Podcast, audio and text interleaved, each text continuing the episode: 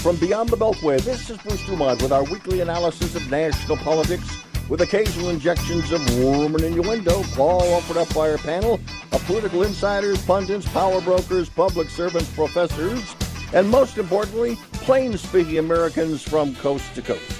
Tonight featuring commentary by Republican attorney Judith Sherwin, Democrat attorney Coco Sudek, Alicia Cisneros, a Democratic strategist, joins us from Alexandria, Virginia, and Illinois conservative leader Jeannie Ives will be joining us as well. We're coming to you from our home base at AM 560, uh, The Answer, uh, just in beautiful Elk Grove Village, Illinois. Nice to have you with us just outside Chicago. Phone lines open 1 800 723 8289. 1 800 723 8289. And yes, we will be talking about abortion this evening, as we have probably for probably well over maybe 150 times in the 40 plus years we've been on the air. But again, obviously, the big story last week there was a leak suggesting uh, that uh, Justice Alito has come up with an opinion uh, that will overturn Roe v. Wade. and uh, we have two guests this evening in studio. In the first hour, we're going to be talking about sort of the ramifications on society regarding uh, regarding of how this ultimately comes down. And in the second hour, we're going to talk about some of the elective politics because it's I think it has the opportunity to really disrupt politics not only this year but for many years. So uh, Coco, Coco Sudek joins us. Uh, she joins us uh, v- via uh, uh, Zoom, and Judith Sherwin joins me in studio here in Elk Grove Village. Uh, ladies, welcome to the program. happy Mother's Day to you all.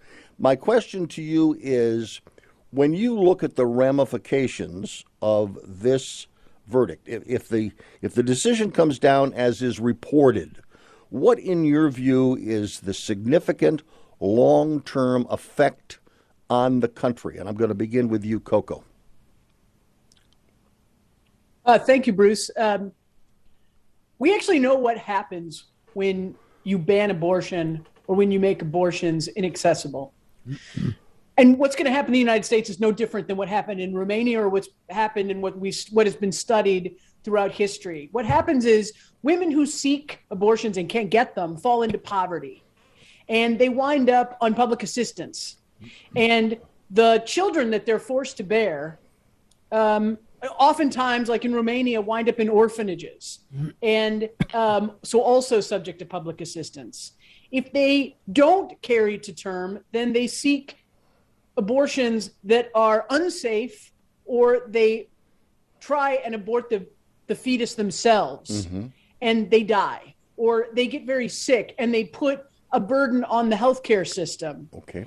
Um, the me... thing is, this has real repercussions for the country okay. and for people in general, and not enough people are talking about this. Okay, and Abortion we're, gonna we're gonna we're gonna completely I want I want normal. I want to talk healthcare. I want I want to talk about it uh, tonight, but again, we're going to go back and forth. I want to give everybody an equal time okay. on this. Judith, my same question to you: what what is the big ramification down the road if it comes out just as it's been reported this past week? Well, I think the the biggest ramification is this will no longer be viewed as a constitutional right. It'll be viewed as a right which the states will either uh, allow for their citizens or not allow for their citizens. Excuse me. I'm sorry. And and there will be legislation which will make abortion safe, legal, and available. Excuse me. I'm having a here, ha- have some water. I want, to go to Coco and let her respond to that. Coco, I know you've got you've got water as well. Uh, just to pick up on some points that uh, that Judith just mentioned. Well, I want to talk about the the, fr- the, the statement she just said, which is yeah. there are rights, and the states will decide whether they allow them. That's the point of a right. The government doesn't get to decide if we have rights and then we get to use them. We have rights, and they're rights that should be free from government intervention. The government has no business in making decisions for women's reproductive choices other than to make sure that physicians and and other healthcare practitioners are available to assist in those healthcare in those reproductive decisions. And to to those that would argue, you, you brought up uh, you know Romania and, and the way in which it uh, it, it, manifested itself uh, in in Romania. But in the United States, if if abortion continues to be illegal in many states, maybe a majority of states, and and legal, at least defined by that state law in other states, uh, it, it doesn't completely rob a woman of having an abortion. It may be a little more inconvenient for her that she would have to go to another state. But where do you come down on people that argue that that particular point? Um, I mean, I think that's, I think that's uh, a gross, a gross simplification. Even in areas where abortion is freely accessible, mm-hmm. women, particularly women of low income, younger women, um, women with limited resources, have difficulty actually getting access to an abortion. As a result, the you know sort of abortions that occur it, during the end of the first trimester beginning of the second trimester are largely those women who needed to raise the money uh, for the abortion care mm-hmm. or discover that they were pregnant to begin with. So the fact that there might be abortions somewhere doesn't mean that people are going to get them. But in any event inconvenience is really something that a person with means can deal with. People without means people mm-hmm. who have to who are struggling and living on the line they're, they're not going to have the ability to go to a different state and get abortion care. They're going to do it themselves. They're going to get it unsafe. okay. Unsafely uh, or they're going to carry a fetus to term and maybe not in a way that is the most healthy for that fetus. All right, Judith is back with us. Let's right. see if her voice comes back with her. yeah, I'm sorry about that. Um, I think that what you're going to see, and we've already seen some evidence of it in California, is a cottage industry uh, of, of not for profit organizations that are going to be formed all over the country uh, for women who have uh, access problems, who have financial problems, who need abortions. And, and I think that in, in very many ways, they're going to step into what people are seeing as a breach because there will be certain states where it will be allowed and there will be certain states where it's not allowed. I mean, there is nothing in Justice Alito's opinion, uh, which I read, I assume Coco's read it too. There's nothing that I see that makes abortion illegal. What it does is it says Roe was wrongly decided. There's nothing in the Constitution or in our ordered liberty that supports this. And it is something that should be put back with the states. There were 30 states at the time that were already moving to the legalization of abortion. Let the states make these decisions. That's that's what our system is about with the two levels of, of government. And it seems okay. to me this is more a police power issue than it is a federal constitutional. Okay. Coco, uh, respond. um, this isn't a highway appropriation. this isn't about deciding what we're going to name a post office. This is about human beings. This is about women. Whether women are full people with the ability to control the frame, their their body, or not. And that's not something that ought to be put to a legislative body.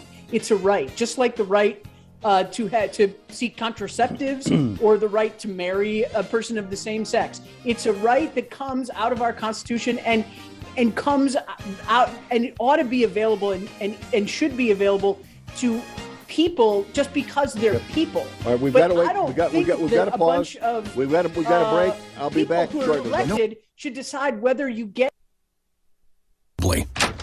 are you sure we should get matching tattoos on our first date? Sure. Um, we'll probably stay together. Probably? it's been 23 minutes since I ate. I can probably swim. Uh, you should wait 30 minutes. Mm, okay, now tell me what to do. Cannonball! Cramp! Oh, I have a cramp. I can probably hit the green from here. Probably. Can I get a mulligan? Ready to go? Hey, are you sure you're okay to drive? Yeah, I'm pretty sober. Yeah, I'm probably okay. Probably okay isn't okay, especially when it comes to drinking and driving. If you're drinking, call a cab, a car, or a friend. Buzz driving is drunk driving. A message brought to you by NHTSA and the Ad Council. One in three adults has prediabetes. One in three. That means it could be you, your football buddy, your football buddy, or you, your best man, your worst man, you, your dog walker, your cat jogger. While one in three adults has prediabetes, with early diagnosis, prediabetes can be reversed. Take the risk test at doihaveprediabetes.org. That's doihaveprediabetes.org. Wait, did they just say one in three adults has prediabetes? That's 33.33333% of adults. That means it could be me, my boss, or my boss's boss, or me, my favorite sister, or my other sister. That's seven members of my 21 person romantic book club. Wait, the one in three could be me, my karaoke partner Carol, or ugh, my karaoke enemy Jeff. I'm gonna take the risk test at doihaveprediabetes.org. Brought to you by the Ad Council and its prediabetes awareness partners. 145 over 92. 180 over 111. 182 over 100. And I had a heart attack and a cardiac arrest. And then a stroke. Your blood pressure numbers could change your life. A lot of people don't understand, including myself, I didn't, now I do, uh, the impact of having a stroke. My memory is shot. When I woke up, I couldn't speak. Lowering your high blood pressure could save you from a heart attack or stroke. If you've stopped your treatment plan, restart it or talk to your doctor about creating one that works better for you. Start taking the right steps at manageyourbp.org. It's a new life, but I'm going to make it better. Uh, coming back. Ask your doctor, check your blood pressure. Brought to you by the American Heart Association, American Medical Association, and the Ad Council.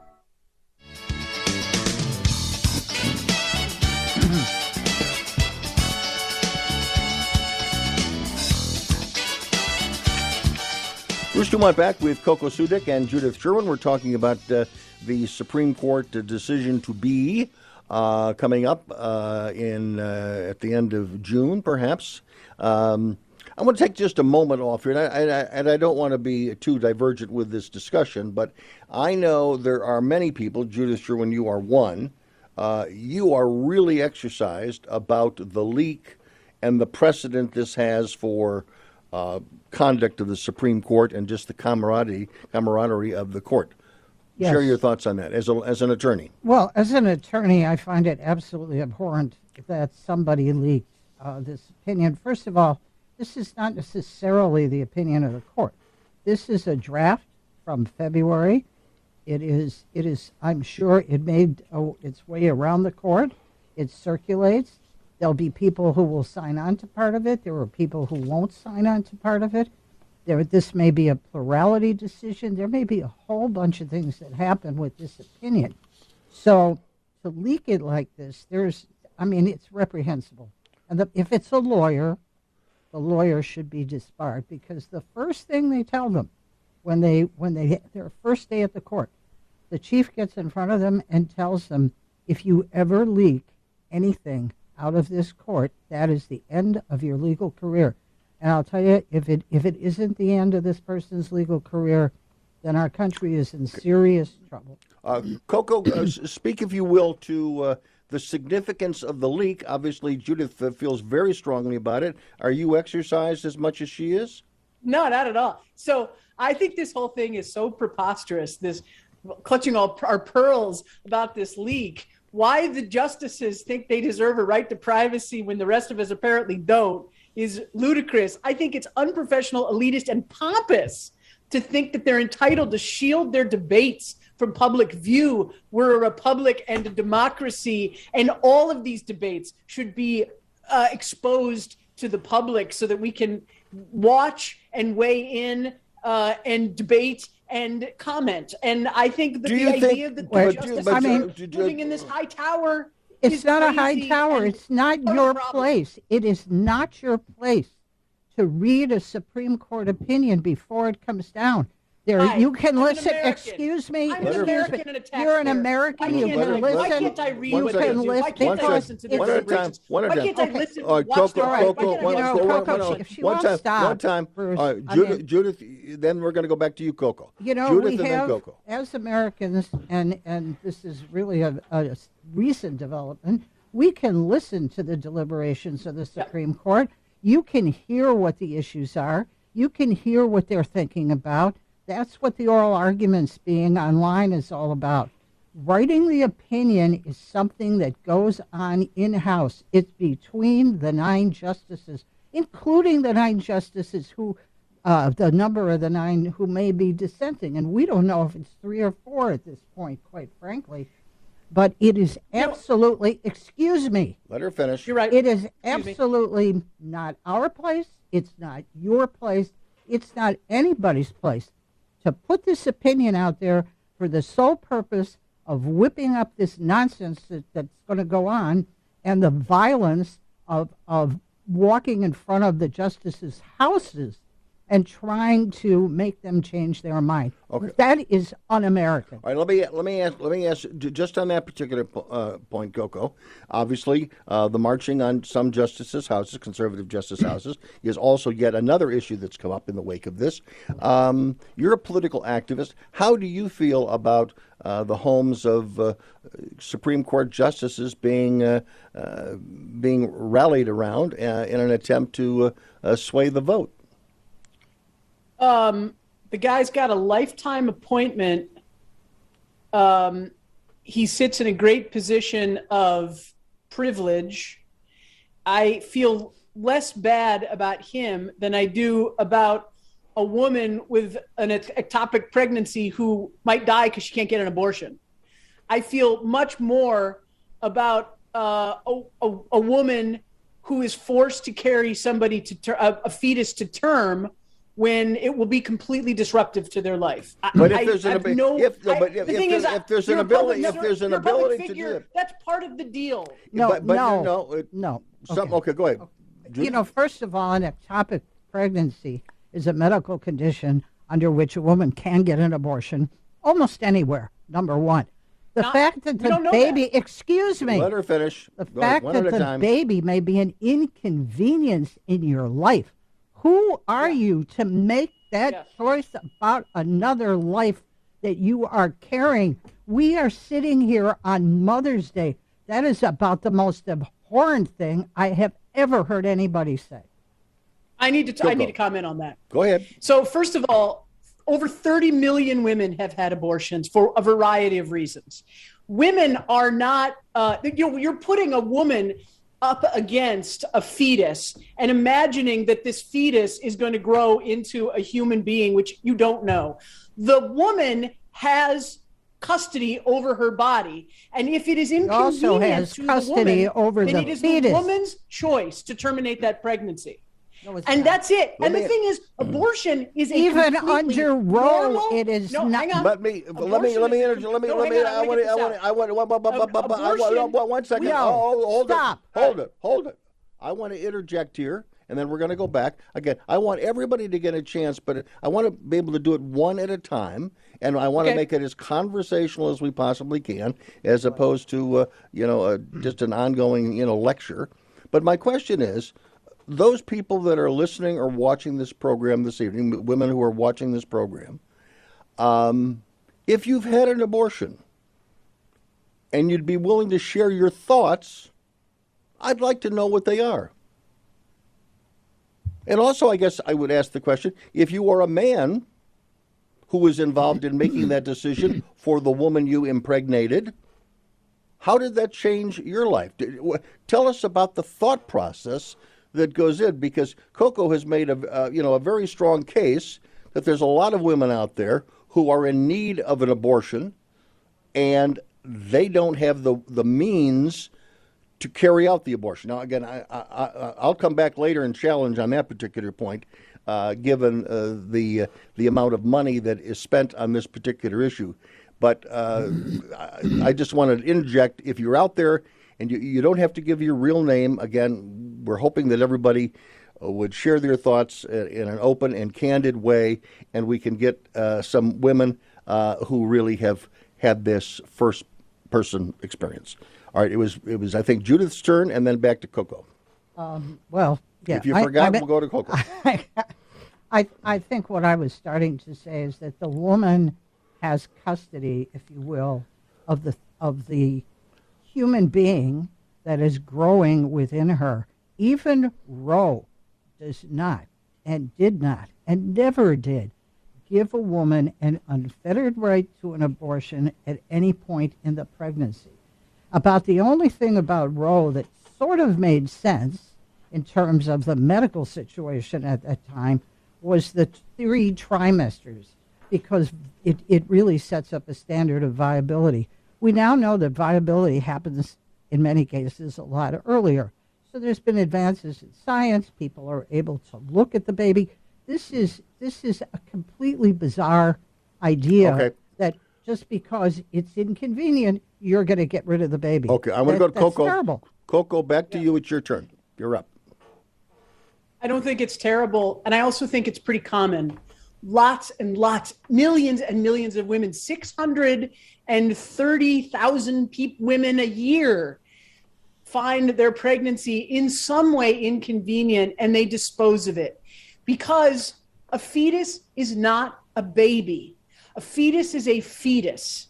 Doesn't feel pain till 24 weeks, can't survive outside the womb without outside the womb and is and is purely another body part of a woman. And the thing is, people don't talk about it, but there are all kinds of women at on every part of the spectrum who have in some way at one point or another have found this to be true and have disposed of their pregnancy because it is inconvenient. And now we are telling women that they are not smart enough or strong enough or human enough to make these decisions and instead the fetus that they're carrying has more rights than they do But as many- is- let- let- as let- many let- rights. and I find it, by the way, morally offensive that we would. Put I find this morally women offensive, In the position of being hearing subservient someone- to the One at a time. cells Excuse One, one that are growing Just in their body. Hold it. Okay. Uh, Coco, stand by. Judith. All right. I find it absolutely morally offensive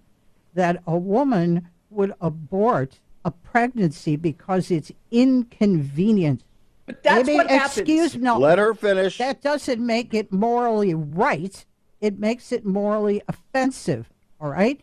And this is a problem in this country. I am not the only person in this country. And quite frankly, I believe in the right of a woman to choose for a variety of reasons. Inconvenient is not one of them. All right? And I agree with what Bill Clinton said many years ago, and even what Hillary Clinton said abortion should be safe, it should be legal, and it should be available, all right, for people who need it. Inconvenience is not a reason, all right? Medical problems. Inconvenience. Excuse me. Inconvenience Incon- does a lot of work me. here. Inconvenience means uh, means um, Inconvenience means- financially im- unfeasible. It means dangerous to their body. It means just at the wrong If time it's in their dangerous- life. And if women it's make this choice, and they have to be able to make this choice, or If else we are asking women to go back to being third and fourth No, class we're not. citizens. We have to No, pause. we're not. We, Years past the time when were- ladies, when we ladies, ladies, ladies, ladies, ladies, ladies. Back to your corners. And when you come back, we will continue the conversation. And again, I'm trying to have one person at a time. I want to treat everybody fairly. But again, if everybody's talking out there in Radio Land, nobody can hear what you have to say. I'm Bruce Dumont. Thanks for joining us on this special Mother's Day edition of Beyond the Beltway.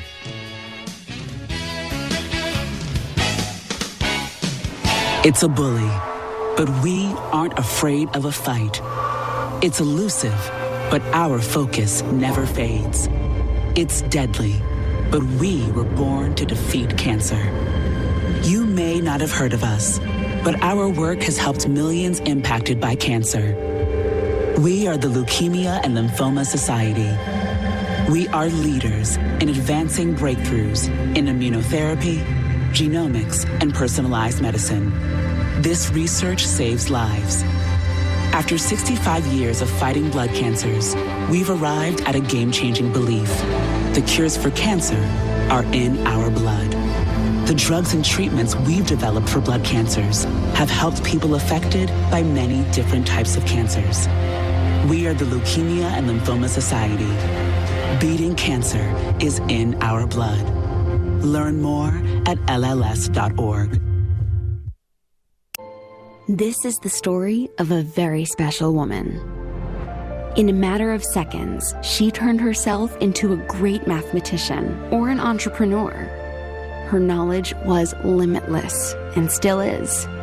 She could also make monsters disappear, especially those that lurked in the shadows under the bed. Once, this woman put back together a teenage girl's broken heart, which had been shattered in a thousand pieces, just by giving her a bear hug.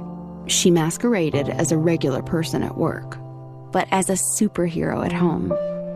Everyone knows her as Gabriella. I still call her mom. Your hero needs you now, and AARP is here to help. Find the care guides you need to help, complete with tips and resources at aarp.org/caregiving. A public service announcement brought to you by AARP and the Ad Council. No word in the English language is less convincing than probably. Are you sure we should get matching tattoos on our first date? Sure. Um, we'll probably stay together. Probably? It's been 23 minutes since I ate. I can probably swim. Uh, you should wait 30 minutes. Mm, okay, now tell me what to do. Cannonball! Cramp! Oh, I have a cramp. I can probably hit the green from here. Probably. Can I get a mulligan? Ready to go? Hey, are you sure you're okay to drive? Yeah, I'm pretty sober. Yeah, I'm probably okay. Probably okay isn't okay, especially when it comes to drinking and driving. If you're drinking, call a cab, a car, or a friend. Buzz driving is drunk driving. A message brought to you by NHTSA and Ad Council.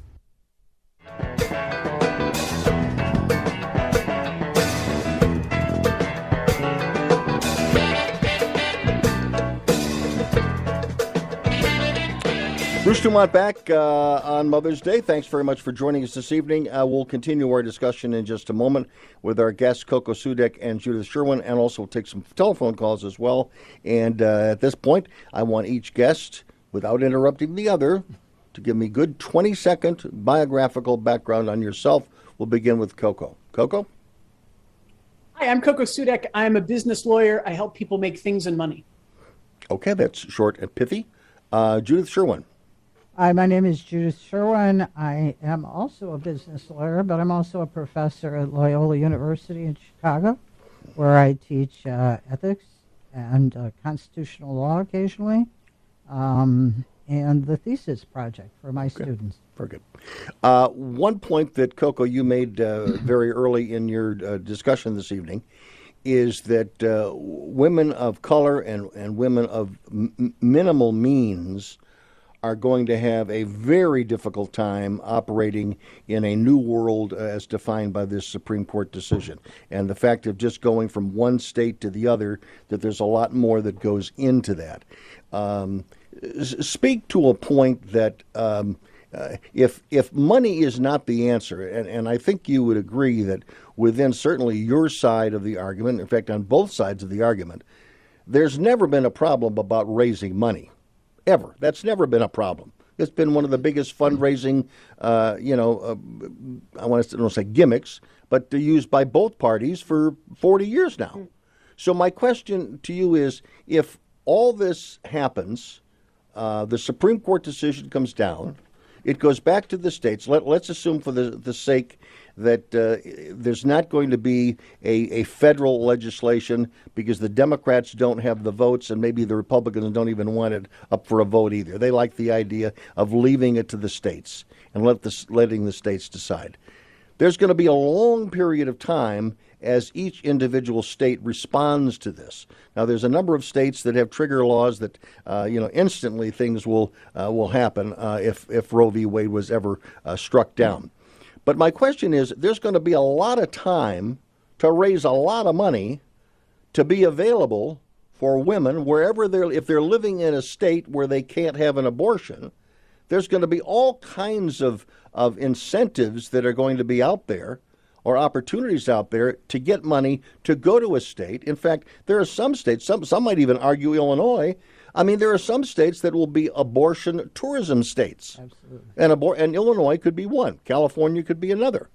So my question is, I, I, I wonder how I understand the the difficulty of being poor and having this decision to make, but I'm not so sure that the inability to find money to get an abortion uh, really holds much water. Tell me where I'm wrong. Well, I think there's a giant difference between having money available and making it, having money in a pool and making it available to Yeah. people who need it. Plus, money isn't really the only concern. You know, a, you know, the vast bulk of women who have abortions are already have kids, right? Which means they already have obligations at home, and it's difficult or almost imp- or impossible to get away from those obligations long enough to seek care. Uh, they also have probably jobs that they can't get away from, and in some cases, they might be in abusive situations. Should there be a may not fan? be Should there be? get that Should there be an abortion So money leave? is not no, the only no, but no, but I'm, I'm picking on these other things. Should there be an abortion leave if someone wants to have an abortion? Should there be Well, child care for gonna- someone? Well, I, I mean, I'm yeah, just of thinking. course there should I'm- be healthcare leave, but that's boy, we're we, that's a whole nother debate about. Oh, what kind oh, of I know that. All right, but I'm, I'm, I'm just, I'm just, re- I, I'm women. reacting. I, And just, also- I, one second. Yeah. I'm just reacting to to your major point about that there mon- there may not be money there to to help women have an abortion, and I'm just suggesting that I don't think there's going to be ever any p- lack of money on either side Or to make abortion uh, either legal or illegal.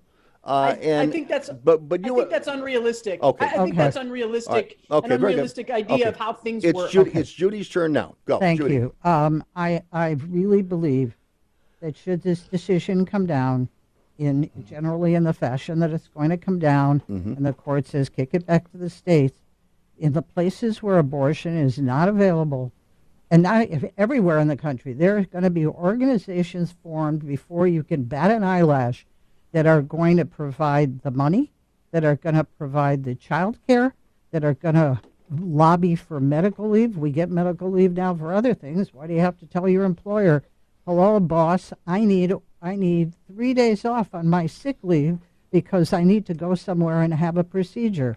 Go ahead. That's it. And and if if there's a need for child care, there will be resources available for people because people feel very strongly, as you can tell from talking to Coco, that this should be available. And quite frankly, I believe it should be available for people who really need it as well. So there will be resources so that women can go from state to state and can get this kind of help. And and it's you know I don't want to call it abortion tourism because it's a more serious thing than that, but that, that may actually happen, and people will be able to get abortions just like they get them now. Okay. Okay. And and the question nobody is saying that abortion nobody is saying on a federal level that abortion is illegal. What what the court is saying is that this is a matter that the states were well on their way to solving. Let the states solve it. By the way, let me mention again in the second hour of this evening, we're going to be talking about the nuts and bolts of politics and, and, and elections pertaining to this issue in the future. So we'll get into issues such as would something like this ever pass the U.S. Uh, Congress, either with Republicans or Democrats?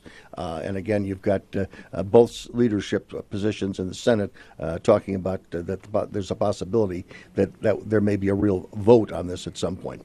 I, I asked for someone uh, who had been raped if they'd be willing to call up and share their thoughts. I understand that Gene joins us uh, from Austin, Texas. Uh, Gene, thank you very much for joining us this evening. Hi, can you hear me? I can hear you, and I want you to uh, b- briefly tell your story of your situation in, involving abortion.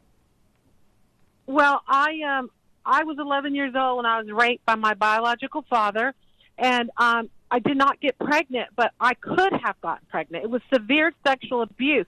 And I know that Judy is saying, you know, that they're not saying you can't have an abortion. The Supreme Court justices who lied during their con- uh, confirmation hearing, as far as I'm concerned. Um, but you know what? To say, oh, they're they're just going to kick it back to the states. Well, I live in Texas. We know what Governor Abbott has been doing.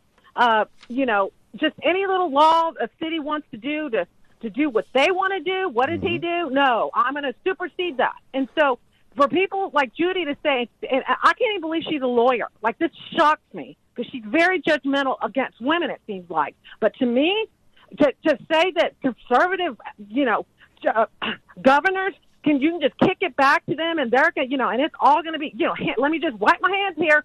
No, that's not how it's going to be. And it's hard. I'm a Latina at that, you know, and back in the 70s, you didn't talk about sexual abuse. It was one in eight girls that were raped. And now it's one in two, 3 mm-hmm. And a lot, you know, and it hasn't gotten easier. People still don't talk enough about it. And it does, it is so connected to, you know, abortion and I, my father should have gone to prison for all of what he did to me, but the issue is I did not get pregnant. Thank God. But you know, if I had, I mean, my God, for, for you know someone to not allow me to make me force me to have my father's baby is disgusting.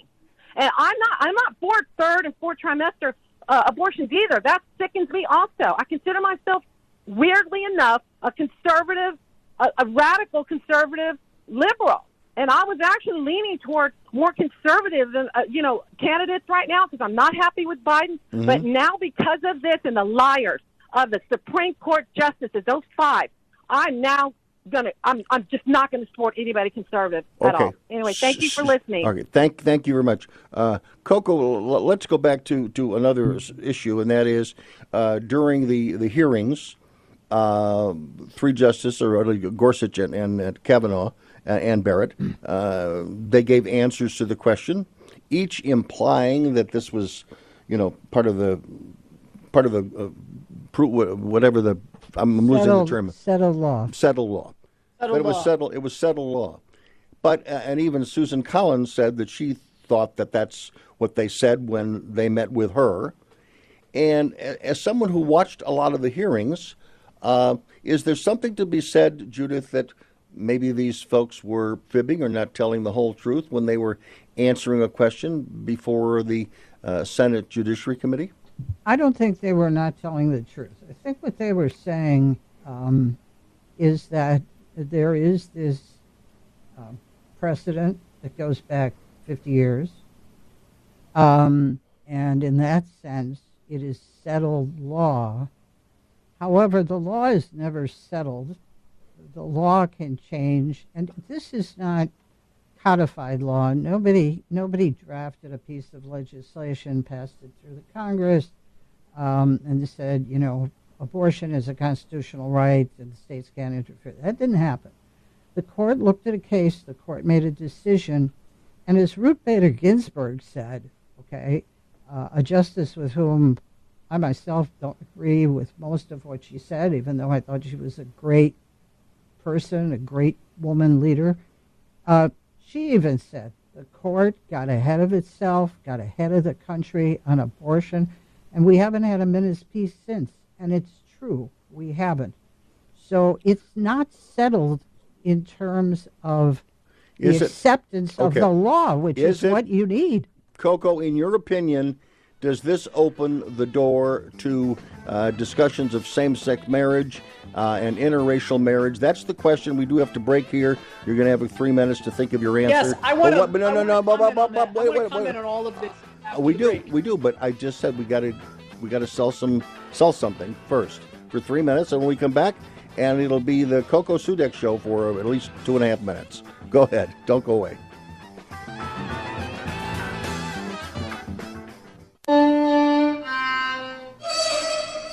Let's be honest. The National Symphony may not be in his future, but he wanted to try violin. So you said yes because you love him. And if you love him that much, love him enough to make sure he's buckled up and in the back seat.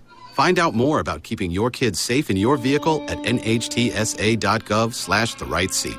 Show him you love him. Keep him safe. Visit nhtsa.gov slash the right seat. Brought to you by the National Highway Traffic Safety Administration and the Ad Council. What if the music stopped? If the familiar voices were silenced? If there were no breaking news updates? What if your companion and connection to your community came with a monthly fee? Don't worry, we're free local radio with you wherever you go, celebrating 100 years and looking forward to the next 100. We are broadcasters. Text radio to 52886 and let Congress know you depend on your local TV and radio stations. This message furnished by the National Association of Broadcasters. 145 over 92. 180 over 111. 182 over 100. And I had a heart attack and a cardiac arrest. And then a stroke. Your blood pressure numbers could change your life. A lot of people don't understand, including myself. I didn't, now I do, uh, the impact of having a stroke. My memory is shot. When I woke up, I couldn't speak. Lowering your high blood pressure could save you from a heart attack or stroke. If you've stopped your treatment plan, restart it or talk to your doctor about creating one that works better for you. Start taking the right steps at manageyourbp.org. It's a new life. But I'm going to make it better. I'm coming back. Ask your doctor, check your blood pressure. Brought to you by the American Heart Association, American Medical Association, and the Ad Council. It's a bully, but we aren't afraid of a fight. It's elusive, but our focus never fades. It's deadly, but we were born to defeat cancer. You may not have heard of us, but our work has helped millions impacted by cancer. We are the Leukemia and Lymphoma Society. We are leaders in advancing breakthroughs in immunotherapy, genomics, and personalized medicine. This research saves lives. After 65 years of fighting blood cancers, we've arrived at a game changing belief. The cures for cancer are in our blood. The drugs and treatments we've developed for blood cancers have helped people affected by many different types of cancers. We are the Leukemia and Lymphoma Society. Beating cancer is in our blood. Learn more at LLS.org.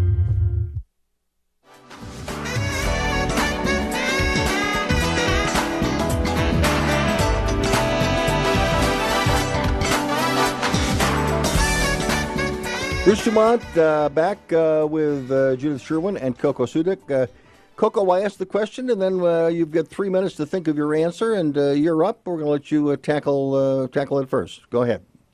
I think that so much of our politics is based on just lies and pretending that things are not the way they really are. And I think that this is another example of that, right? So we're going to pretend that we can just go back in time and ignore the last 50 years and continue that moment in 1973 when the states were working their way towards work t- towards figuring out what to do about abortion. Those 50 years did occur. Millions and millions of women, 30 million abortions have occurred legally since Roe v. versus Wade. And now we're going to pretend that we can just pluck that out and we're going to create a new timeline as if women didn't already build their lives around these rights. We also pretend that fetuses are actual real people, but women aren't, and that women can be forced to successfully bear unwanted children or resist their own sexual urges or male sex um, and not then procreate and that women aren't going to really make these actual decisions about what to do with the fetus or the embryo inside of them and instead they're going to be perfect citizens or they're going to be criminals. None of this is true. The fact is we've had 50 years of liberation for women. Women are not going to go back. This is going to rip the country apart. The the attacking uh, the 14th Amendment right to privacy in this opinion signals that they're going to attack the right to my marriage and um, and the right to contraception and all other rights to privacy. And this is going to be such a destabilizing, destructive mm. opinion where women will die, where unwanted children will be born, and we are going to have to pay for that. Okay. And where all of the lines the political lines are going to get washed away and reconfigured, okay. and it's going Stand to be by. okay. chaos. That that's your answer. Judith Sherwin has been standing by, taking copious notes. Go ahead, Judith. Thank you. First of all, um, if the if you read the opinion, it is it is it discusses something called ordered liberty, and and uh, I mean I remember when the when the uh, gay marriage uh, decision came down, there was great hubbub. There were a lot of people very upset, a lot of exercised uh, arguments, and as if you if you look around, uh, we don't have the same situation anymore with that. Abortion has been tearing this country apart in one way or another since 1973. It has it has determined most of our elections, certainly on the presidential level. It has determined a lot of elections on the local level, and and it has been a source of tremendous unsettled law in this country for a long time. It needs. Isn't it going to go for another 40 years? I mean, isn't it going to, you know, if this comes down, aren't we going to be Well, in for another think 40 years because not all the states are going to be discussing it? Well, of course. and by the way, it isn't just the it isn't just the governor of a state. The governor No, can have something. not. It's Of the members not. of the legislature. Right. The the member, for instance, the members of the there are plenty of very strong Democrats in the in the Texas uh, legislature, which people should remember. They're the ones who left town uh, when there was an abortion bill um, in the works Mhm. and went to Washington and wouldn't come back. The governor had to threaten to arrest them to get them back. Mhm. I mean, the legislatures make these decisions. There are plenty of Republicans who who um, are very pro-choice as well. Okay. I want to I want to take a uh, call right now. Let's go to Dave, listening to us in the great state of Washington. Go ahead, Dave. You're on the air. Hey. Bruce. Well, I've been told by many people that I have like one the best pro-life argument they've heard. But if we have time to get some of that, I'll give it to you. But I, I want to touch on a couple of things that I heard uh, your guest Coco bringing Yep. up. Um, 50 years of president and however many abortions, whether it's 30 million or 300 million, is meaningless. Bad law is bad law. You correct bad law based on it being bad law. You don't correct it based on how long it's been in place. That oh now we can't fix it.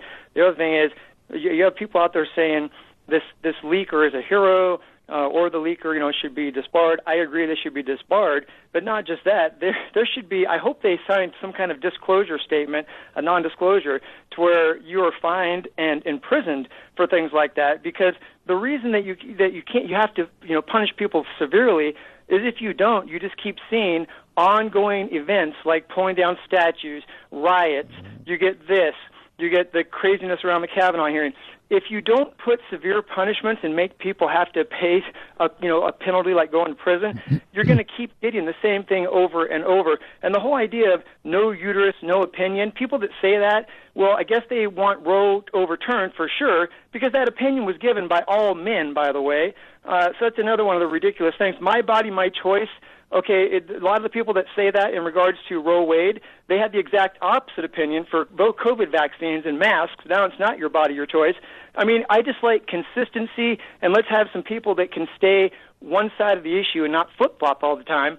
Uh, and this whole thing boils down to when life begins. That's it. Period. That's all that matters. And once once you determine that we say, okay, life either begins at this point, or we're going to reasonably believe that this is the point it does. All the discussion is over at that point. It doesn't matter how the abor- how the pregnancy started.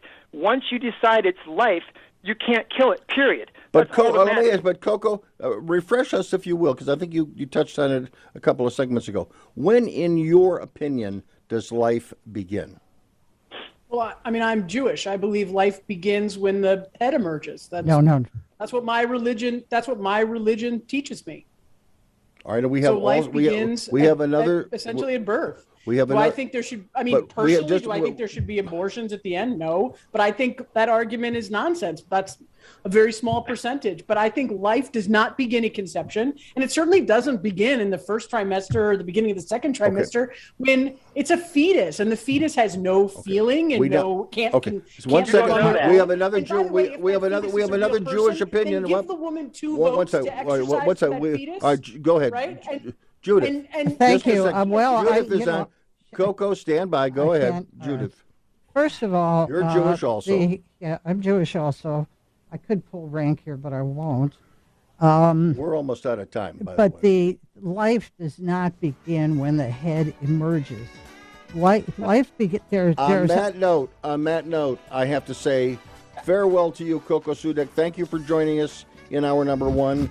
Judith Sherwin, you're going to continue in hour number two, and we're going to talk about the politics of it when we continue in hour number two of Beyond the Beltway. I'm Bruce Dumont. Thanks for joining us tonight.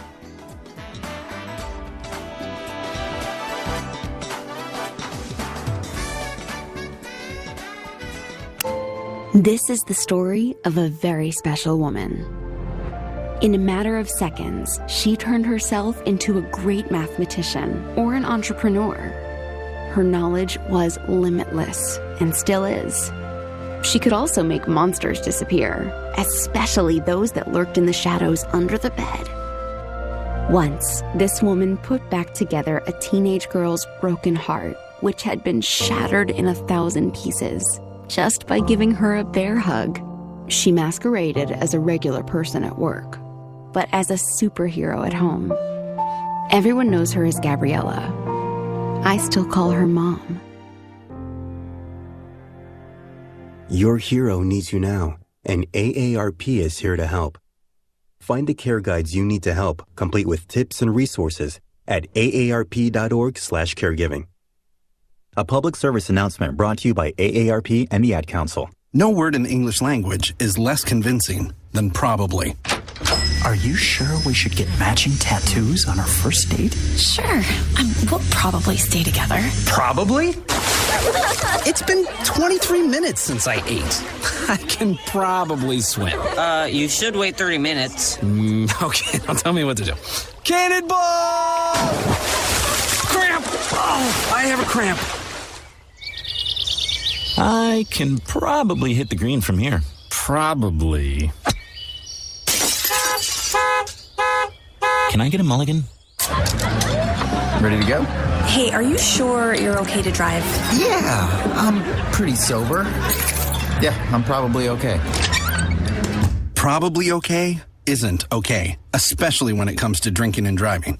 If you're drinking, call a cab, a car, or a friend. Buzz driving is drunk driving. A message brought to you by NHTSA and the Ad Council. One in three adults has prediabetes. One in three. That means it could be you, your football buddy, your football buddy, or you, your best man, your worst man, you, your dog walker, your cat jogger. While one in three adults has prediabetes, with early diagnosis, prediabetes can be reversed. Take the risk test at doihaveprediabetes.org. That's doihaveprediabetes.org. Wait, did they just say one in three adults has prediabetes? That's 33.33333% of adults. That means it could be me, my boss, or my boss's boss, or me, my favorite sister, or my other sister. That's seven members of my 21 person romantic book club. Wait, the one in three could be me, my karaoke partner Carol, or ugh, my karaoke enemy Jeff. I'm gonna take the risk test at doihaveprediabetes.org. Brought to you by the Ad Council and its pre-diabetes awareness partners.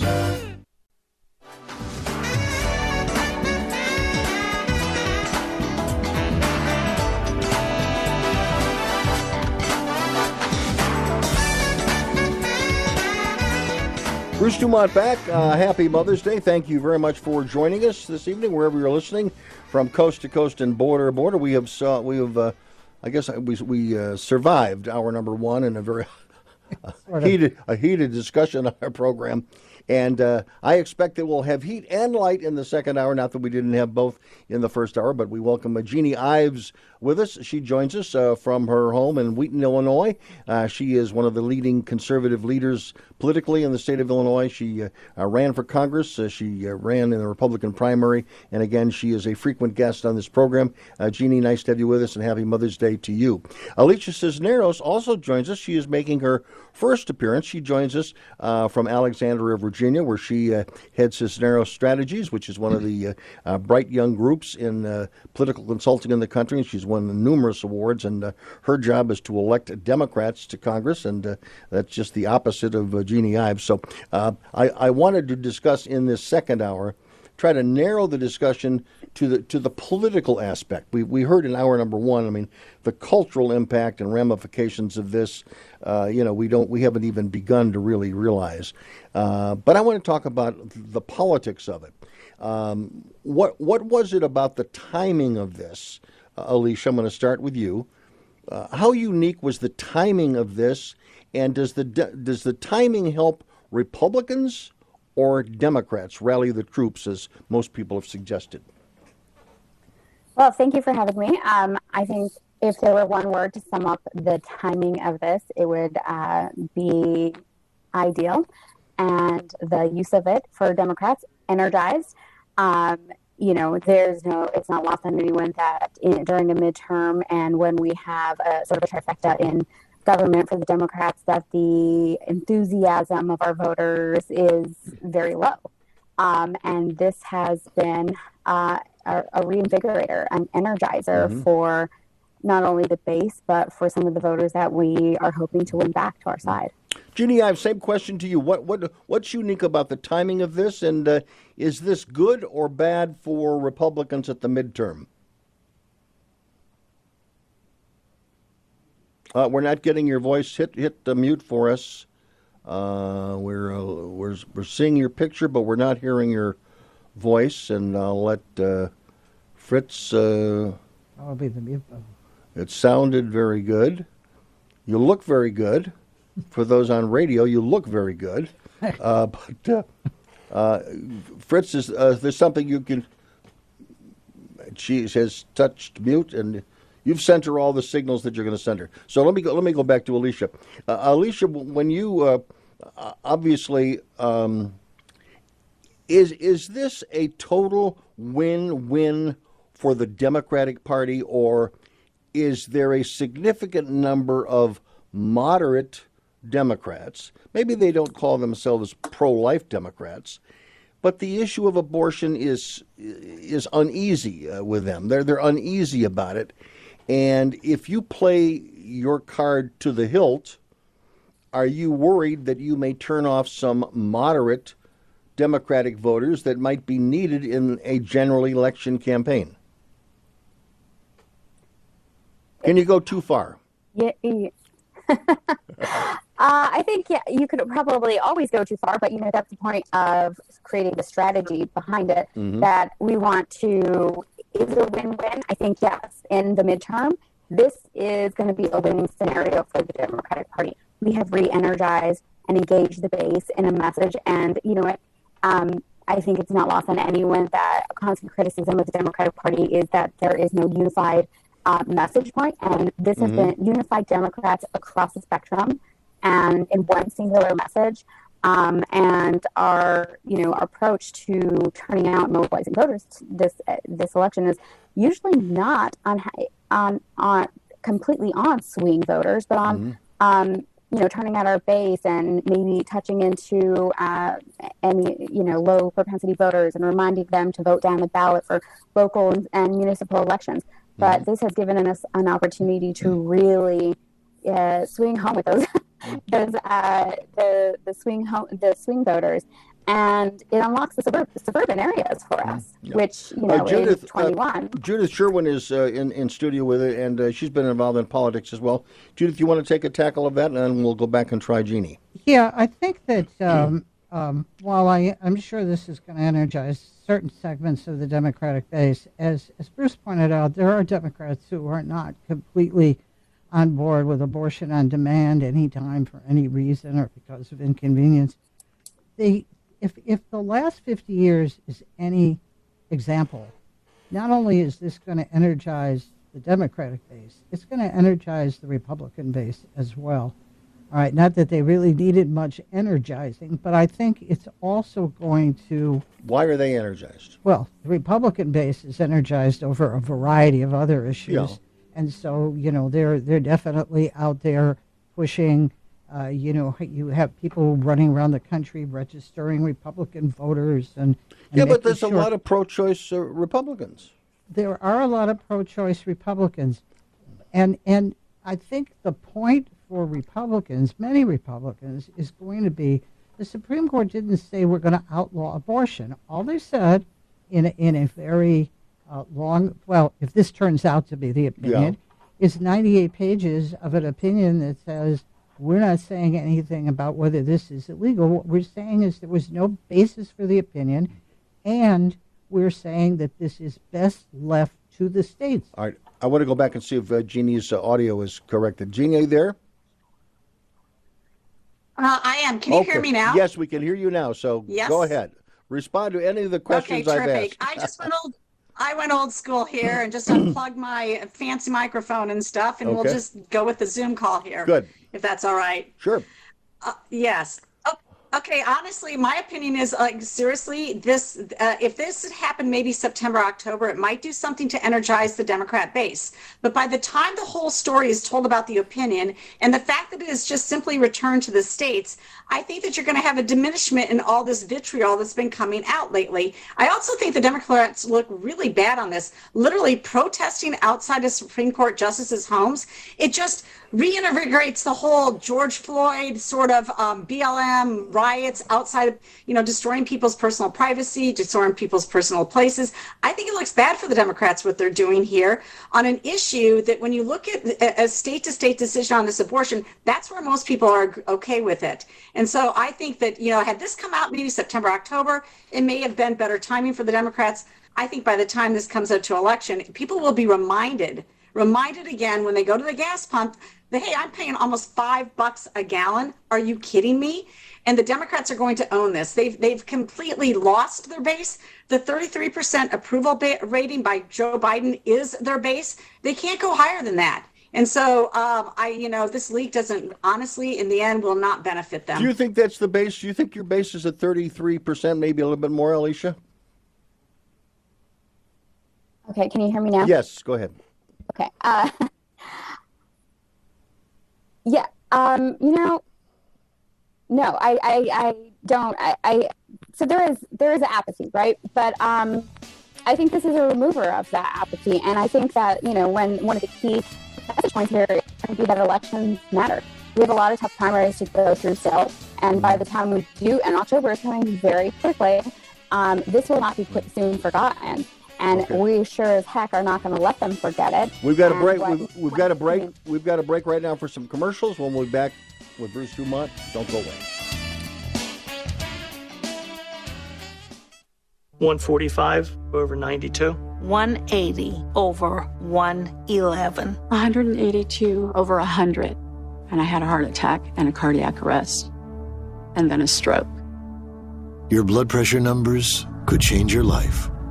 A lot of people don't understand, including myself. I didn't, now I do, uh, the impact of having a stroke.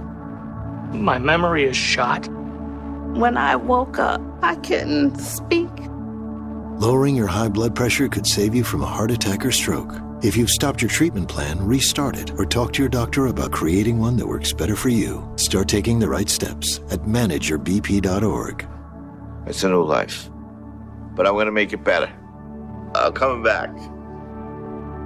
Ask your doctor, check your blood pressure. Brought to you by the American Heart Association, American Medical Association, and the Ad Council. It's a bully, but we aren't afraid of a fight. It's elusive, but our focus never fades.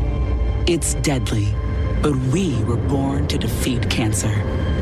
You may not have heard of us, but our work has helped millions impacted by cancer. We are the Leukemia and Lymphoma Society. We are leaders in advancing breakthroughs in immunotherapy, genomics, and personalized medicine. This research saves lives. After 65 years of fighting blood cancers, we've arrived at a game changing belief. The cures for cancer are in our blood. The drugs and treatments we've developed for blood cancers have helped people affected by many different types of cancers. We are the Leukemia and Lymphoma Society. Beating cancer is in our blood. Learn more at LLS.org. No word in the English language is less convincing than probably. Are you sure we should get matching tattoos on our first date? Sure. Um, we'll probably stay together. Probably? It's been 23 minutes since I ate. I can probably swim. Uh, you should wait 30 minutes. Mm, okay, now tell me what to do. Cannonball! Cramp! Oh, I have a cramp. I can probably hit the green from here. Probably. Can I get a mulligan? Ready to go? Hey, are you sure you're okay to drive? Yeah, I'm pretty sober. Yeah, I'm probably okay.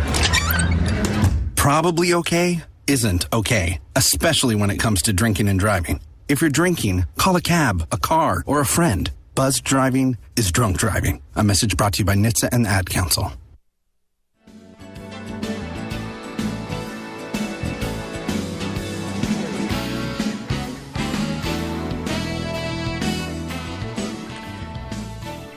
This past week, J.D. Vance, uh, as uh, we predicted last week on this program, uh, won the Ohio primary for the U.S. Senate, and uh, uh, the governor uh, was renominated as well. So he looks like he's going to be in for a tight race in the fall.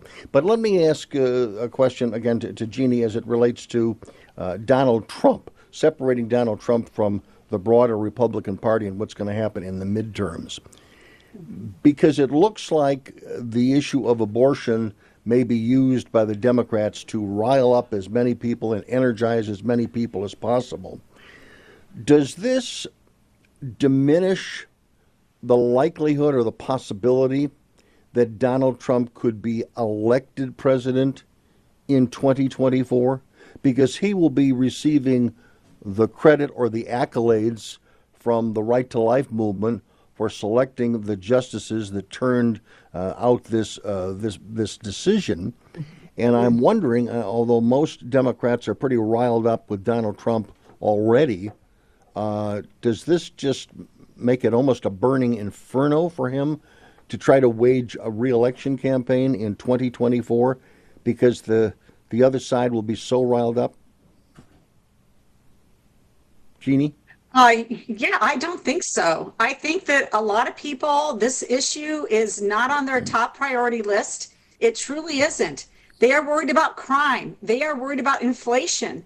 In Illinois, we're worried about corruption uh, of the Democrat Party that has been running this place into the ground for decades. And I, I, think you also have to look at uh, certain states are going to treat the abortion issue differently. In Illinois, for example, they're expecting 20,000 to 30,000 more people to come in from out of state to have abortions in the state of Illinois because they enshrined abortion law already into state law. And so, um, you know, st- states like ours, that, that issue is not going to rise to the top. But what is, is crime and inflation. And I think that's true in a lot of states that this is, you know, the left wants to make this like the, the issue that everybody talks about all the time. And why, I, I mean, I care about it. I'm, I'm, I'm 100% pro-life. I'm um, I sit on the Illinois Right to Life Action Board, uh, so I am involved in this issue. Trust me, it is an important issue. But for most people, for a lot of people, they don't feel like this touches their lives directly. And when they okay. go to the gas pumps, it touches their lives directly. And that's what they're not going to for- forget about. And the Democrats want them to forget about it. It's just not going to happen. Alicia, back to you uh, on, on the Trump question. Can can the can the anti-Trump group that's out there can it be more amped up than it is right now when you mention his name in a, in a Democratic circle? I know Democrats are exhausted by Trump. Uh, that's not the issue, but you know the GOP seem to have this um, defense that we are going to change the subject, and that's you know what, what our as my as a strategist, I'm going to not let happen. Yeah. We're going to continue to push the message of uh, what the outcome of this could mean and the impact on other people's lives. And, and, and let's step back for a second and look at the data here that how this has invigorated folks um, the within a few hours and how this is impacting elections within a few hours after the leak happened democrats raised more than $7 million those kind of things do impact elections. Money impacts elections. The ability to get your message out there in media in mail in advertising help candidates continue to use this message to bring out the voters and mobilize and engage the audience, are the you, base, and the swing voters that we need to win. Are you involved in campaigns right now? The ones that your your your firm is involved in. Are you involved in in uh, with any pro life Democrats or, or or yeah pro life Democrats? Do you represent them? Are they in your mix? Alicia. Um, I have I am uh, working for a few anti-choice um, moderates uh, mm-hmm. not necessarily across an all out for an all out ban, but there are some moderates in our party who are incumbents that you know do have an uh, sort of anti-choice um, in certain instances, um, which I am helping. By turning this back to the states, as this opinion alleges uh, to do, uh, isn't this just a, a tremendous growth opportunity for for organizations like yours and strategy groups because it's it, it's a lifetime um, job, isn't it? I mean, if we're going to spend the, the, if is we are, a lifetime if, job? If, no, if we are going to spend the next forty years discussing this issue on a statewide level, people that are in the campaigns and election business like yourself, I mean, this this could be a golden goose for you, couldn't it? I mean, because you're going to be an expert I hope we're not in discussing for this for the next 40 years. I think we're going to have a lot many, a lot more issues. We've been discussing um, it for the last 50 years, so why wouldn't we discuss it for the next yeah. 40 years? Yeah. I'm sorry, I missed that. I said we've been discussing it for the last 50 years. okay, go, yeah, no, I'm ahead. sure we're going to have a lot more uh, hot topics come up that are going to re-engage and and keep motivating people to turn out. Um, you know, similar to what uh, Jenny says that that's there aren't the it's not the only issue. We're not you know um, monolithic in the democratic party either for what people are going to care about. And there are monolithic though in your pro-abortion stances. You fired you let go you got rid of the only pro-life democrat congressman from illinois dan lipinski last cycle. And only because he was pro-life he was 100% with nancy pelosi on everything else but because he was pro-life your party couldn't take that and you let him go. So there's you are monolithic on this issue. You are monolithic. There is no room for you. And honestly, that is that is actually interesting because uh, most, I mean, 72% of, of people, at least in Illinois, say parents have a right to know if their minor daughter is going to have an abortion. And your party won't even call that person a daughter, but wants to call them just simply a child. which is ridiculous. So you're, you know, you diffuse the idea that there's even women. So I don't even know why this is a big women's issue when you guys don't believe in women anymore. Um, and, and then I, on top of it, I mean, two thirds of the country, across the country, they think that abortion should be limited to the first trimester. I mean, even even countries like France say the same thing that the Mississippi law says, which is that you, if you're going to have an abortion, you only have the first 15 weeks to make that decision. And so this is not out of the mainstream of of most people. And so you guys have a real you're going to have a hard time because we are going to get stronger on the messaging and being and be able to explain to people now with this this current ruling exactly what's going on state But are you going to but, but Jeannie, my question, quick question, a quick answer please.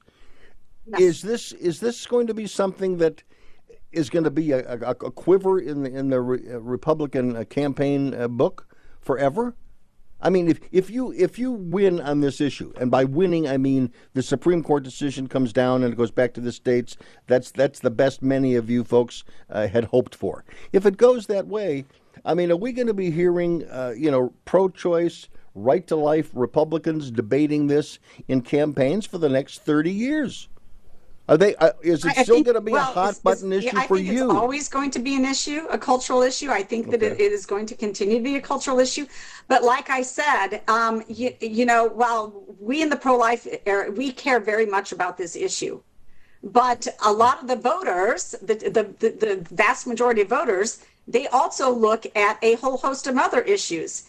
And so things that are on their mind right now, literally, are crime and inflation those are the top two things on the minds of people across the country. Mm-hmm. Judith Sherwin's got a comment. Yeah, I mean, I, I, I tend to agree with Jeannie. I on a number of levels. First of all, it's May, and and I think by the time we get to November, God only knows what's going to be going on in the world, and how bad the price of gas is going to be, and and what all these other issues are that really are hot button issues for for people in the middle, and for people even for Democrats. This is this is we we have serious inflation problems. We have people getting murdered on the streets. Somebody got murdered in Chicago the other night for a cell phone. I mean, we we need to deal with these issues, and abortion but is not going to take this off the table. Go. Alicia, what, what, uh, on those issues, which I think you agree that with with what's been said is those are important issues to a lot of voters, and the Democrats are trying to address those. Um, what's the best message you have for someone who's a congressional candidate running under your banner uh, to speak about inflation? How, how, do they get the attention of uh, the voter or the, the high price of gasoline?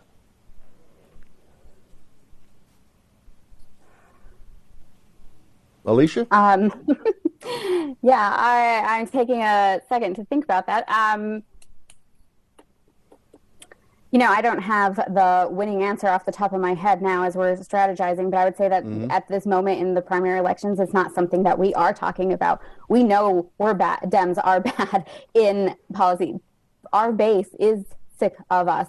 The Biden administration has made even more people apathetic to what we have not been able to do, and um, and bring back to them the mood that is that everything is the Democrats' fault, and you know, bringing it back to the conversation here, this is the message that we're going to be using to bring people out. And it is going to re, it's not only going to bring out our base and our swing voters, hopefully, but it's going to invigorate a new audience that maybe, you know, are a little bit more removed. Sure, they're paying at the gas pump and they get that, and they're not voting and they're, you know, low propensity, not really paying mm-hmm. attention. It's a midterm year, but this issue got them energized. Maybe they're volunteering somewhere. Maybe there's a local organization that they're getting involved with. Perhaps there's somebody they know on the local school board or running for office at the local level, the legislative level that they are now going to start paying attention to. Mm-hmm. You know, there's something about else here that, um, you know, um, Democrats are really concerned with when I'm going to go back to what Jenny said about the Illinois candidate. Uh,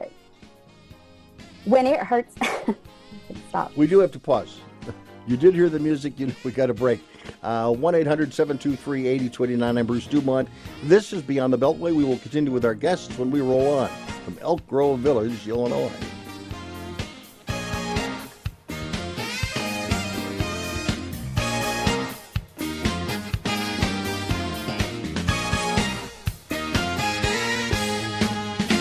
One in three adults has prediabetes. One in three. That means it could be you, your football buddy, your football buddy, or you, your best man, your worst man, you, your dog walker, your cat jogger. While one in three adults has prediabetes, with early diagnosis, prediabetes can be reversed. Take the risk test at doihaveprediabetes.org. That's doihaveprediabetes.org. Wait, did they just say one in three adults has prediabetes? That's 33.3333% of adults. That means it could be me, my boss, or my boss's boss, or me, my favorite sister, or my other sister. That's seven members of my 21 person romantic book club. Wait, the one in three could be me, my karaoke partner Carol, or ugh, my karaoke enemy Jeff. I'm gonna take the risk test at doihaveprediabetes.org. Brought to you by the Ad Council and its pre-diabetes awareness partners. 145 over 92. 180 over 111. 182 over 100. And I had a heart attack and a cardiac arrest. And then a stroke. Your blood pressure numbers could change your life. A lot of people don't understand, including myself, I didn't, now I do, uh, the impact of having a stroke. My memory is shot. When I woke up, I couldn't speak. Lowering your high blood pressure could save you from a heart attack or stroke. If you've stopped your treatment plan, restart it or talk to your doctor about creating one that works better for you. Start taking the right steps at manageyourbp.org. It's a new life, but I'm going to make it better. I'm coming back. Ask your doctor, check your blood pressure. Brought to you by the American Heart Association, American Medical Association, and the Ad Council. It's a bully, but we aren't afraid of a fight. It's elusive, but our focus never fades. It's deadly, but we were born to defeat cancer. You may not have heard of us, but our work has helped millions impacted by cancer. We are the Leukemia and Lymphoma Society we are leaders in advancing breakthroughs in immunotherapy, genomics, and personalized medicine. This research saves lives. After 65 years of fighting blood cancers, we've arrived at a game changing belief. The cures for cancer are in our blood. The drugs and treatments we've developed for blood cancers have helped people affected by many different types of cancers. We are the Leukemia and Lymphoma Society. Beating cancer is in our blood. Learn more at LLS.org.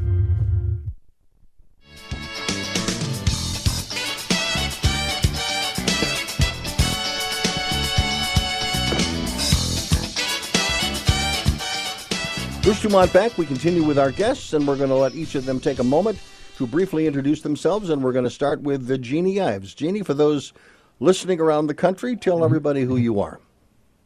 Hi, I'm Jeannie Ives. I'm a West Point graduate, but I, more importantly, today I am a mother of five children. I live in Wheaton, and I was a former state representative, and I now run a policy advocacy group called Breakthrough Ideas. Okay. And uh, Alicia Cisneros making her first visit on our program. Alicia? Hi, I'm Alicia Cisneros. I'm the owner and founder of Cisneros Strategies. We're the only 100% minority owned, all women led, direct mail, paid field strategy firm in the country on the progressive side. Um, I am coming from Alexandria, Virginia, and I'm also the mother of two children. Greatest choice I was ever given. Okay. And Judith Sherwin.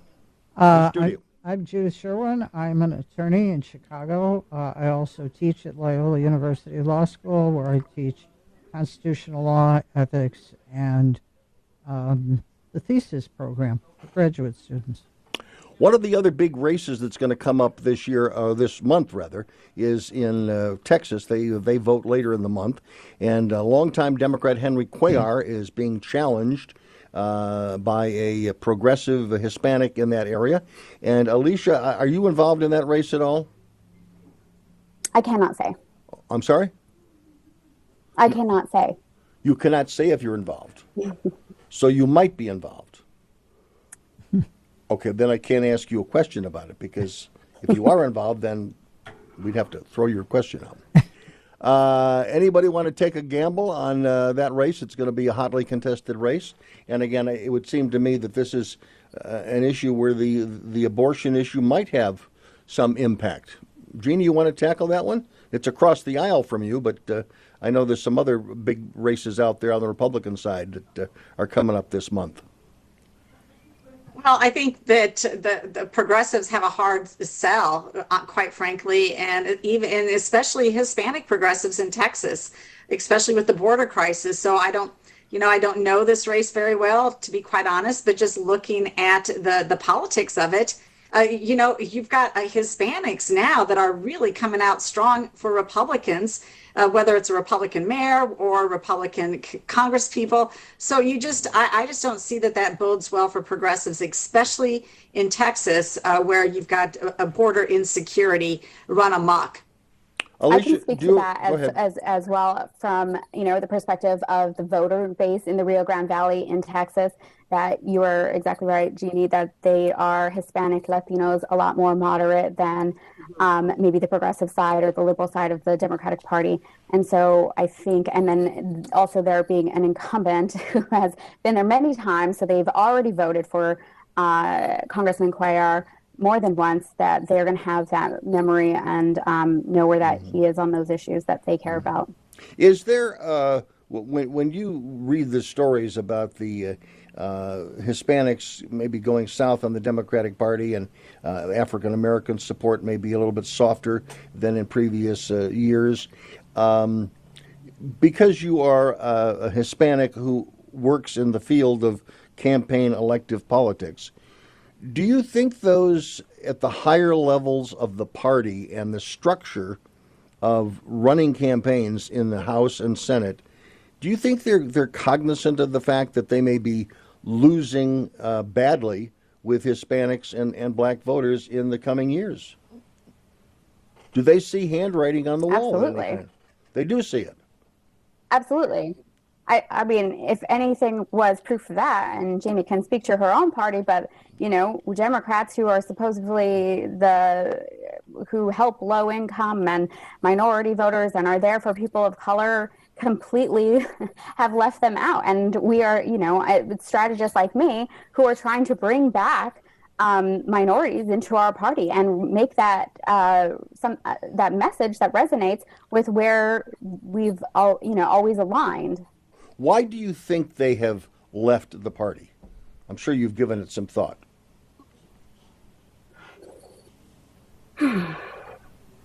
I mean, from my perspective, I think that there are have not been enough strategists, and this is something that I preach often. There have not been enough, enough strategists that are people of color that have the cultural competency and understand the people and the constituencies of the new minority majority electorate to talk to them mm-hmm. and un- help understand and resonate those messages that are coming down from the top federal level down to the local level and making um, things you know more hyper local than they need to be.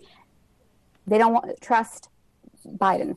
Fine. What do they trust in the local level? What do they trust in the legislative elections? Who are they talking to and trusting in um, municipal elections? And how can we bring them and engage them there first? Okay.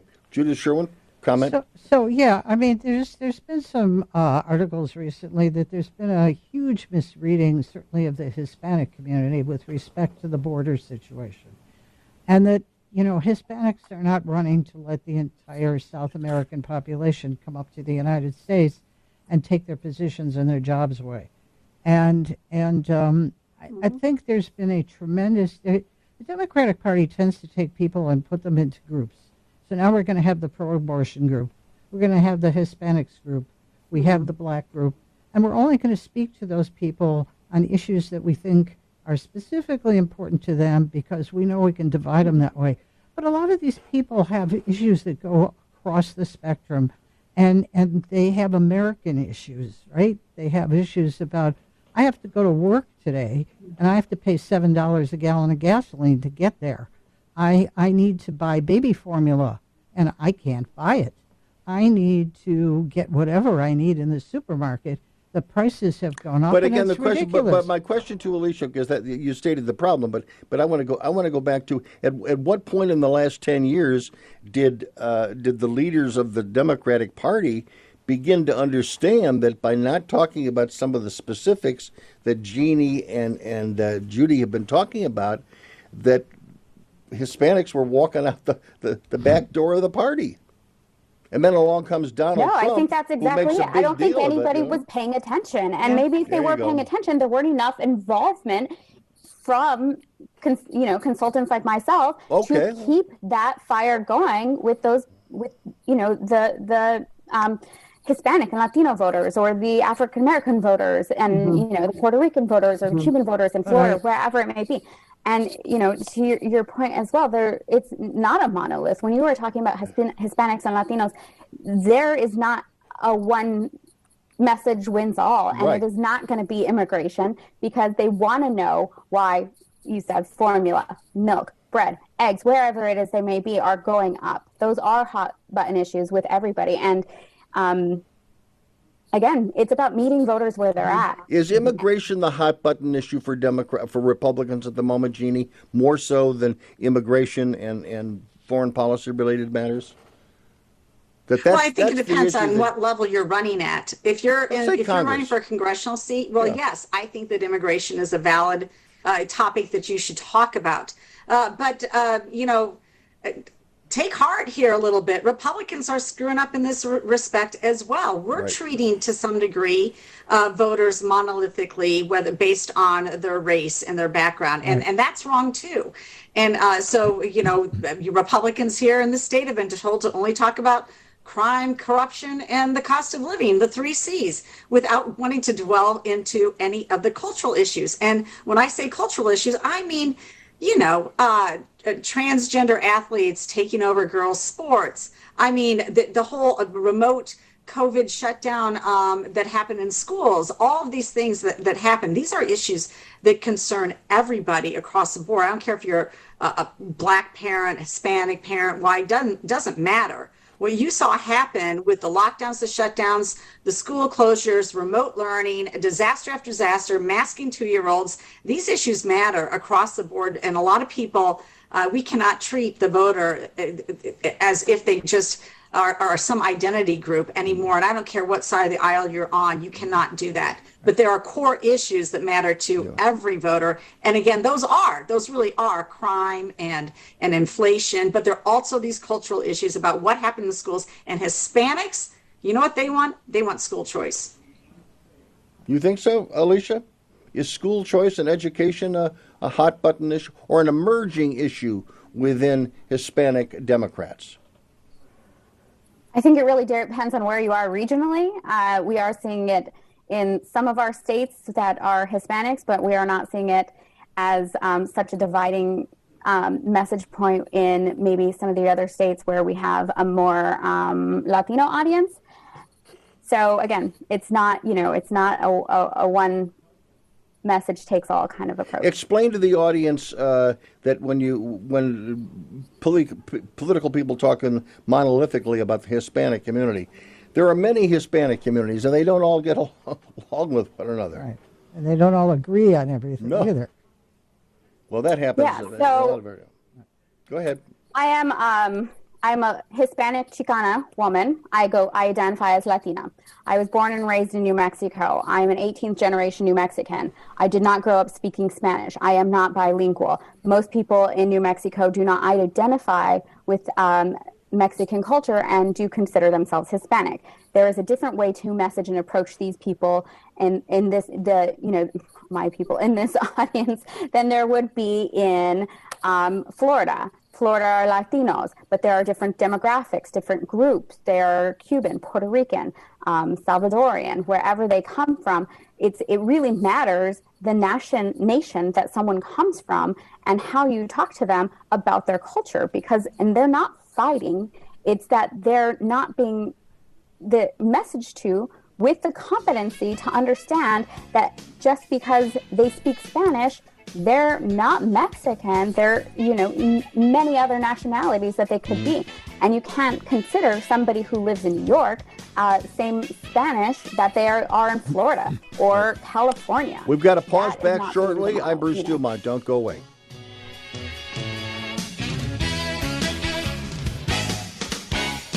Jill, why don't you tell the class what you did this weekend? Well, my dad and I went in search of some magical minnows and found a zillion of them in the stream from our lookout rock. Then my sister and I escaped from an evil slug king and went back to my super twig fort for safety. Then we told stories till it got dark, and the Big Dipper led us all the way home. Where were you, Jill? We went to the forest. It's not that far away. Ask your parents to take you and your friends to the forest this week. It's closer than you think. Check out discovertheforest.org. Brought to you by the U.S. Forest Service and the Ad Council. Song again. Here's that song again. For the hundredth time today. Here's that song again. It's gonna be stuck in your head all day. Here's that song again. It will make you cray cray. You love your kids enough to watch that TV show a bajillion times. Love them enough to make sure they're in the right car seat for their age and size. Show them you love them. Keep them safe.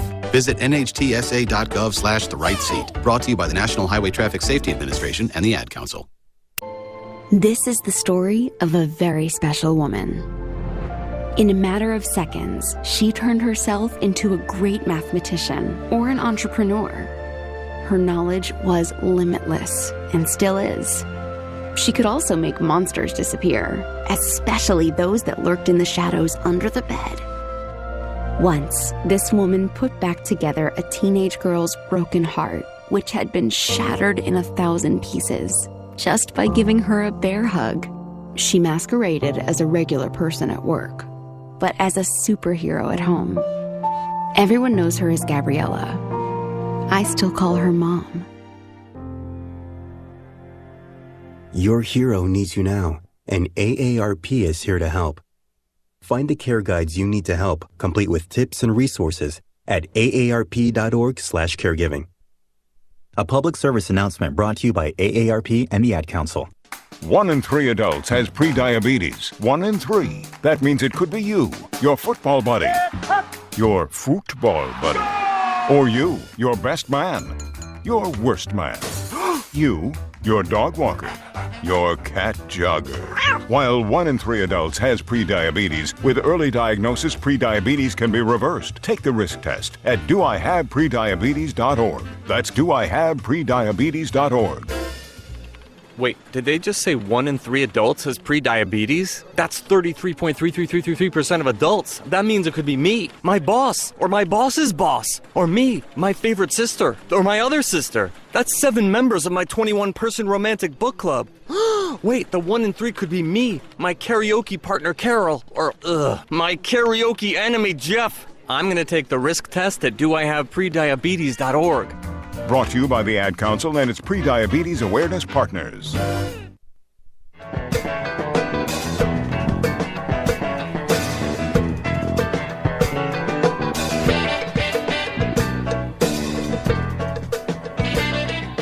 In the coming weeks, we're going to be looking at Pennsylvania. That's going to be the next big test, as well as the state of Georgia later in the month of May, insofar as uh, looking at the uh, the power of the Donald Trump endorsement. Obviously, uh, uh his candidate J.D. Vance won the primary, but he only got not only he got 33 percent of the vote, which means 66 percent of Republicans in a very Republican state uh, voted for someone other than who Donald Trump, uh, um, you know, supported. And by the way, I, I, think the, the emergence of of Democrat uh, Tim Ryan, conservative Democrat, moderate Democrat Tim Ryan, as the Senate candidate in Ohio, is going to set up one of the hot, one of probably the hottest U.S. Senate race in the country because I don't think that's a foregone conclusion that that's a Republican senatorial seat following in the wake of Rob Portman because uh, Tim Ryan has been around a long time. He's uh, been an attractive candidate campaigning around the state, obviously uh, coming from the Mahoning County area. But again, that's uh, uh, that. And Beck, I, am mm-hmm. I'm going to make a prediction. You know, we we asked, you know, are we going to be talking about this in 40 years? Uh, I don't know if we're going to be talking about abortion in 40 years. But I, I would say that in the next maybe 15 years, depending on what happens in Ohio, yeah. whether the senator is Tim Ryan or the senator is J.D. Vance, I think you are looking at potential presidential candidates in those two men. You know, 15, 20 years down the road, maybe not quite as long, but uh, I think those are two big names on the on the Republican and the Democratic bench, and the, the Democratic bench uh, doesn't appear to be real strong right now. And I guess a question, Alicia, back to you is um, it appeared based on at least the vigor of her comments. Uh, Vice President uh, had had a, had a this issue of, of, of Roe v. Wade really exercised her and really you know got her going on all four burners the other day. Is she mm-hmm. the best spokesman for the issue? As you're trying to rally Democrats around the United States, they will be looking to a national leader. I think rhetorically, it isn't going to be Joe Biden. Even Joe Biden's political pedigree isn't as pure as some uh, on the left would love to have. Um, does she become the best spokesman for the issue of abortion and, and, and the fear that it should create in the minds of the many, as Democrats are suggesting? Or is there anybody else think, out there? Or is there anybody else? I think yes. I think she does become the, you know, she uh, is the vice president of our nation. She's the, uh, you know, the highest elected or highest woman in office um, on the Democratic Party side. She is the person that we will be looking to, and women in the Democratic Party will be looking to um, for leadership on this issue. Is she? The, um, my political question to you, though, is, and again, it's just it's just the five of us right now. The poli- the political operative in you is she the best candidate that can rally people and get behind her for her position, not just because she's the vice president of the United States? Is she the is she the standard bearer on this issue moving forward?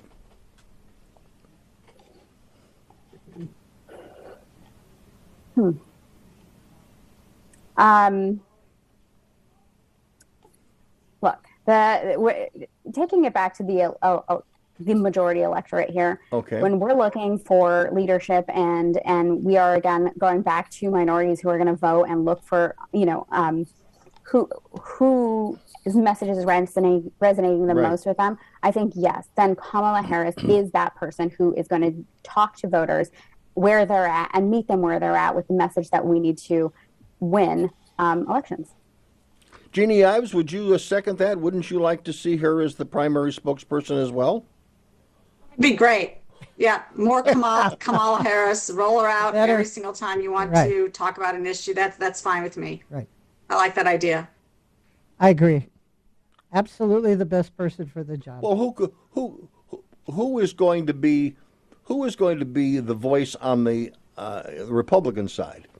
Do you want it to be Mitch McConnell, who was suggesting that there may be a, they may try to you know codify a a, a, you know a pro life you know law a- at the federal level? Do you think that's a good idea, Jeanne, or do, do you do you stick by your plan as of the moment that playing this out on the states uh, is the best way to go? Think that's where it's going to go. Right. I think that just like you have seen states adopt different economic policies, you saw states adopt different COVID policies.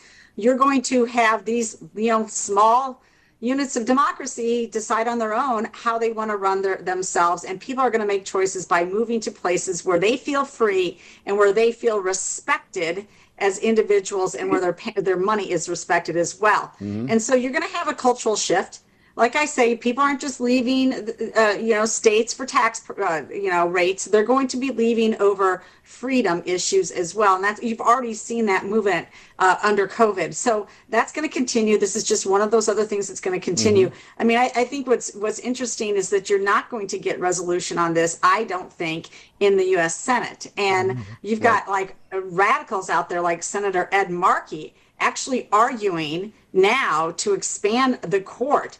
He says we must expand the court to protect it.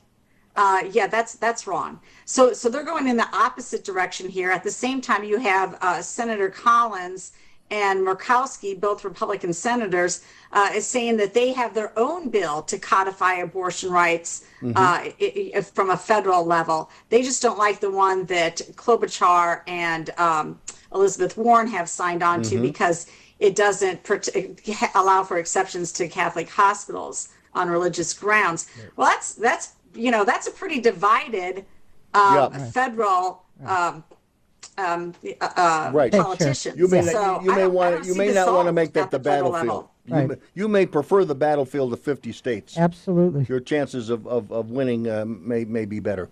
Uh, Judith, you've got 10 seconds to make a comment. Yeah, I, I. I do not see the Senate passing a nationwide abortion um, situation at all. I mean, the House might, but I don't see the Senate doing it. You've already got three factions. We just talked about them. It's never going to happen. Judith Sherwin, Jeanne Ives have been with us. One like quick question. Do the Democrats win control of the Senate, the House, neither or both? Alicia, what's your prediction? Five seconds.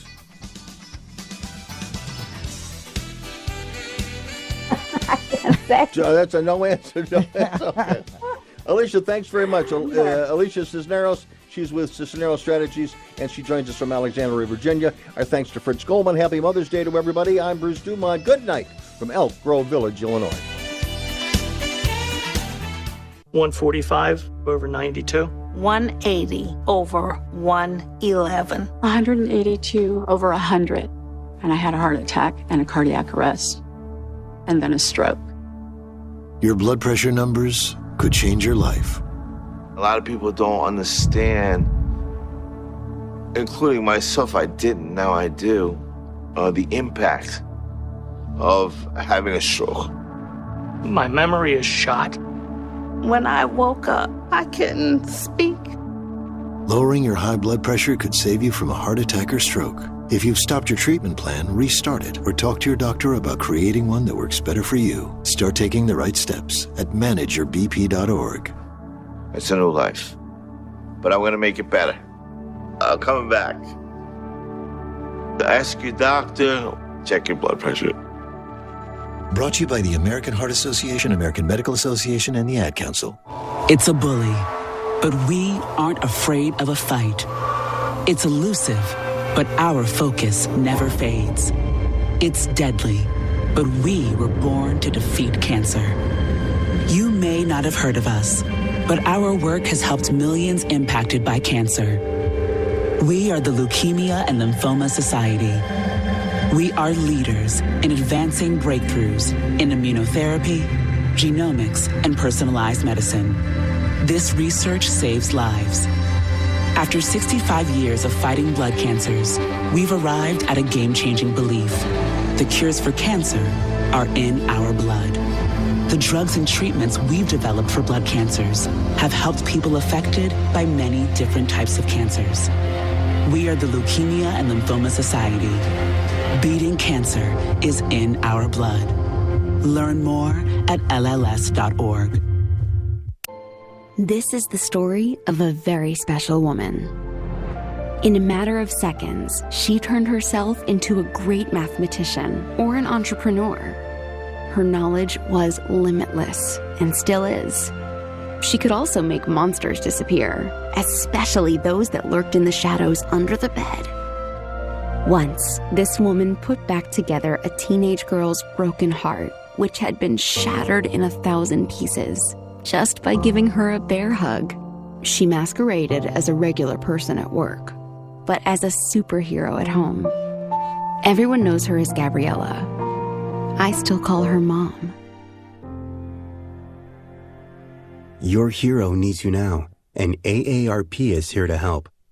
Find the care guides you need to help, complete with tips and resources at aarp.org/caregiving.